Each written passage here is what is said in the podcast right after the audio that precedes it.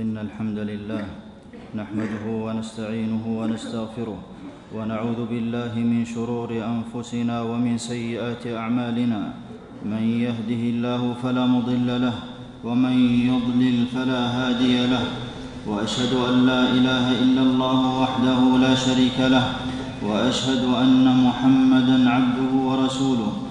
صلى الله عليه وعلى آله وأصحابه وسلم تسليما كثيرا. أما بعد فاتقوا الله عباد الله حق التقوى فتقوى الله نور البصائر وبها تحيا القلوب والضمائر. أيها المسلمون اصطفى الله لعباده دينا قويما ووعد بإظهاره ونصر عباده.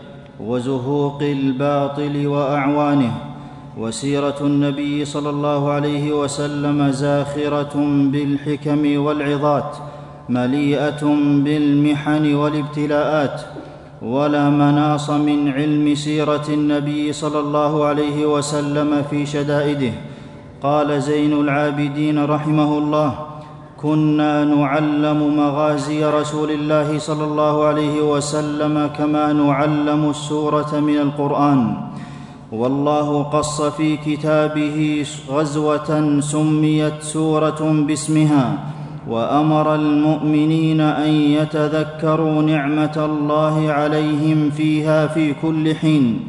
قال سبحانه في مطلعها يا أيها الذين آمنوا اذكروا نعمة الله عليكم وكان النبي صلى الله عليه وسلم في كل سفر له يتذكر نعمة الله في تلك الغزوة.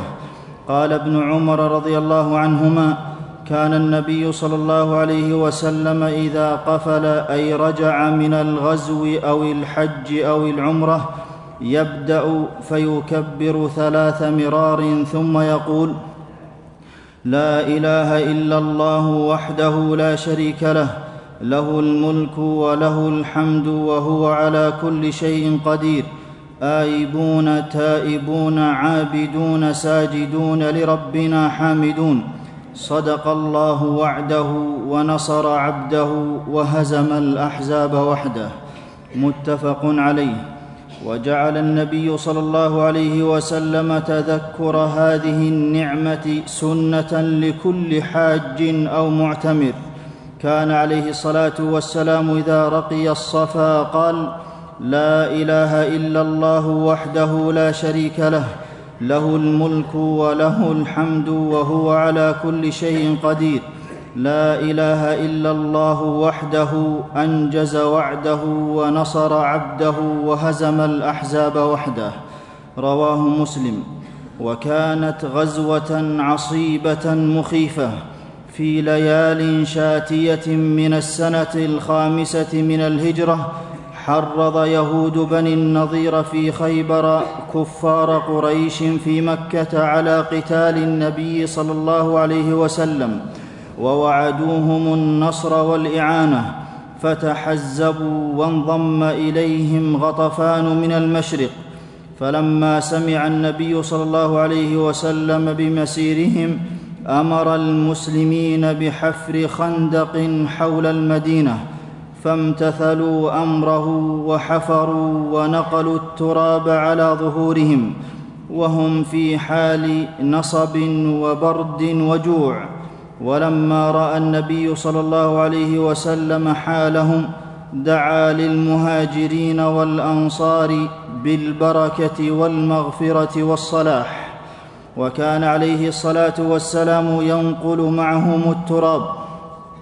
قال البراء رضي الله عنه رأيت النبي صلى الله عليه وسلم ينقل من تراب الخندق حتى وارى عني الغبار جلدة بطنه.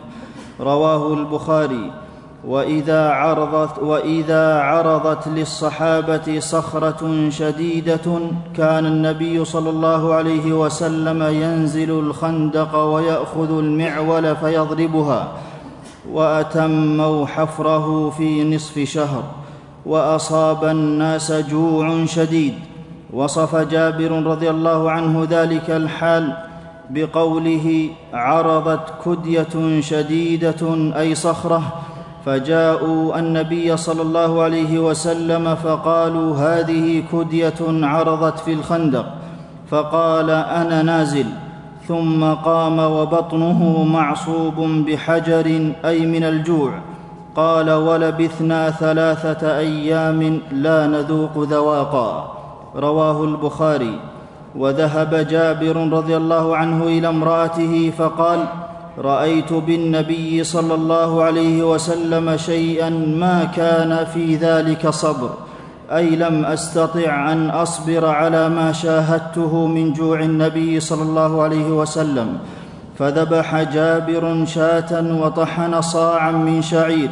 ودعا النبي صلى الله عليه وسلم ليأكل. فبصق فأتى النبي صلى الله عليه وسلم وبصق في البرمة أي القدر الذي فيه اللحم وبصق في العجين فبارك الله في الطعام فأكل منه ألف رجل. قال الراوي فأقسم بالله لقد أكلوا حتى تركوه وانحرفوا وإن برمتنا لتغط كما هي وإن عجيننا ليخبز كما هو. رواه البخاري. وكان النبي صلى الله عليه وسلم رؤوفا رحيما بأصحابه. كان يكسر لهم الخبز ويجعل عليهم اللحم ويقربه إليهم.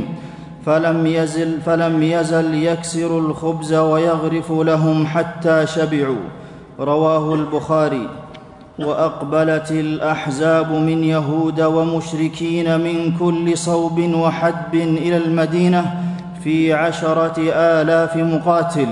قال سبحانه إذ جاءوكم من فوقكم ومن أسفل منكم وخرج إليهم رسول الله صلى الله عليه وسلم في ثلاثة آلاف من المسلمين والخندق بينهم وبين المشركين وحاصروا المسلمين شهرا ولم يكن بينهم قتال وإنما تراشق بالنبال وقتل في هذا الرمي ثلاثة من المشركين واستشهد ستة من المسلمين منهم سعد بن معاذ رضي الله عنه ومع حصار الأحزاب للمدينة استعان كفار قريش بيهود بني النضير وكان في وكانوا في جنوب في جنوب المدينة الشرقي لإعانتهم على قتل ابن عمهم نبينا محمد صلى الله عليه وسلم.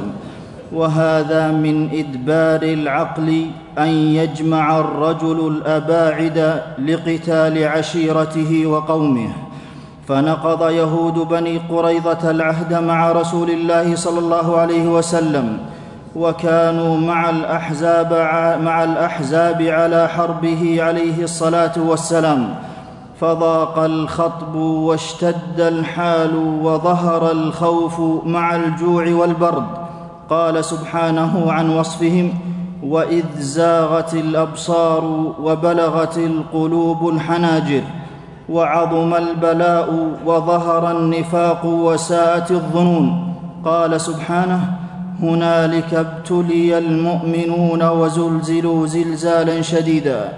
قال حذيفة رضي الله عنه قال النبي صلى الله عليه وسلم ألا رجل يأتيني بخبر القوم جعله الله معي يوم القيامة؟ قال فسكتنا فلم يجبه منا أحد. ثم قال ألا رجل يأتينا بخبر القوم جعله الله معي يوم القيامة؟ قال فسكتنا فلم يجبنا فلم يجبه منا أحد. ثم قال ألا رجل يأتينا بخبر القوم جعله الله معي يوم القيامة؟ قال فسكتنا فلم يجبه منا أحد من أجل الخوف والجوع والبرد. فقال قم يا حذيفة فأتنا بخبر القوم. قال فلم أجد بدا إذ دعاني باسمي أن أقوم. رواه مسلم. وانقطعت الأسباب الظاهرة للنصر فلا عدد ولا عدة والعدو بقدر المسلمين مرات متعددة ومحيط بهم من كل جانب. قال شيخ الإسلام رحمه الله تحزب على المسلمين عامة المشركين الذين حولهم وجاءوا بمجموعهم إلى المدينة ليستأصلوا المؤمنين وكان عدوا شديد العداوة لو تمكن من المؤمنين لكانت نكايته فيهم أعظم النكايات لكانت نكايته فيهم أعظم النكايات. ورسول الله صلى الله عليه وسلم يصبر الصحابة ويبشرهم ويعدهم بنصر الله. فقالوا هذا ما وعدنا الله ورسوله وصدق الله ورسوله وما زادهم إلا إيمانا وتسليما. فثبت الصحابة رضي الله عنهم والثبات نصر وتوكلوا على الله وأحسنوا الظن به. قال شيخ الإسلام رحمه الله غزوة الأحزاب نصر الله فيها عبده وأعز فيها جنده المؤمنين بغير قتال بل بثبات المؤمنين بإزاء عدوهم. ولجأ النبي صلى الله عليه وسلم إلى ربه وتضرع إليه متوسلا بعلوه تعالى وقدرته المتضمنة للنصر. قال عبد الله بن أبي أوفى رضي الله عنه دعا رسول الله صلى الله عليه وسلم على الأحزاب فقال اللهم منزل الكتاب سريع الحساب اهزم الأحزاب اللهم اهزمهم وزلزلهم. متفق عليه. وما انفرجت الكروب إلا بالتوحيد وكان النبي صلى الله عليه وسلم يكثر حال حصارهم من كلمة التوحيد. قال أبو هريرة رضي الله عنه كان رسول الله صلى الله عليه وسلم يقول لا إله إلا الله وحده أعز جنده ونصر عبده وغلب الأحزاب وحده فلا شيء بعده رواه البخاري فألقى الله الرعب في قلوب المشركين وأنزل نصره وخالف بين كلمة قريش واليهود بتخذيل نعيم بن مسعود رضي الله عنه بينهم وعادوا حانقين على بعضهم مضمرين الكيد بينهم بعد أن كانوا متحزبين ضد المسلمين.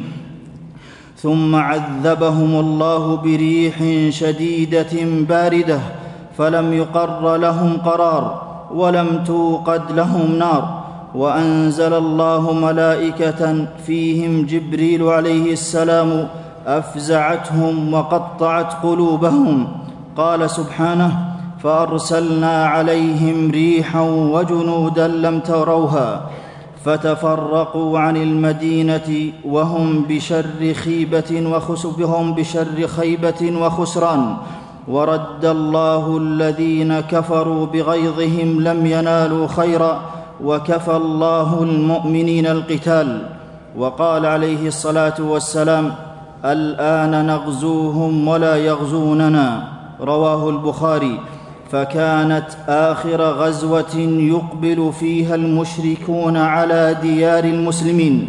وأنزل الله في شأن هذه الغزوة لقد كان لكم في رسول الله أسوة حسنة لمن كان يرجو الله واليوم الآخر وذكر الله كثيرا. قال ابن كثير رحمه الله أمر الناس بالتأسي بالنبي صلى الله عليه وسلم يوم الأحزاب في صبره ومصابرته ومرابطته ومجاهدته وانتظاره الفرج من ربه. وبعد أيها المسلمون أبى الله إلا أن يتم نوره. إن حورب دينه اشتد وإن ترك امتد.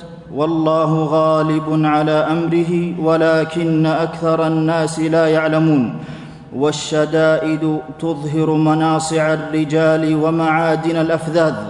وما وصل من وصل إلى الغايات المحمودة والنهايات الفاضلة. إلا على جسر المحنة والابتلاء. قال شيخ الإسلام رحمه الله فالله يجعل هذه المنة الجسيمة مبدأ لكل منحة كريمة واساسا لإقامة الدعوة النبوية القويمة.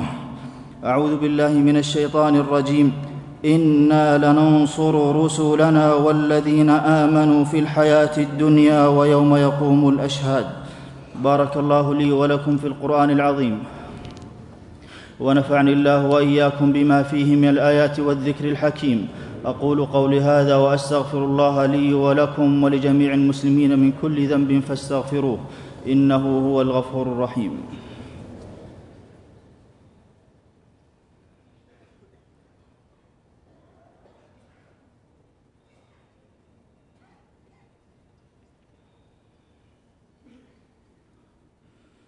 الحمد لله على إحسانه والشكر له على توفيقه وامتنانه وأشهد أن لا إله إلا الله وحده لا شريك له تعظيما لشانه وأشهد أن نبينا محمدا عبده ورسوله صلى الله عليه وعلى آله وأصحابه وسلم تسليما مزيدا. أيها المسلمون إن تأخر انتصار المسلمين فالله يقول عن الكفار فلا تعجل عليهم إنما نعد لهم عدا.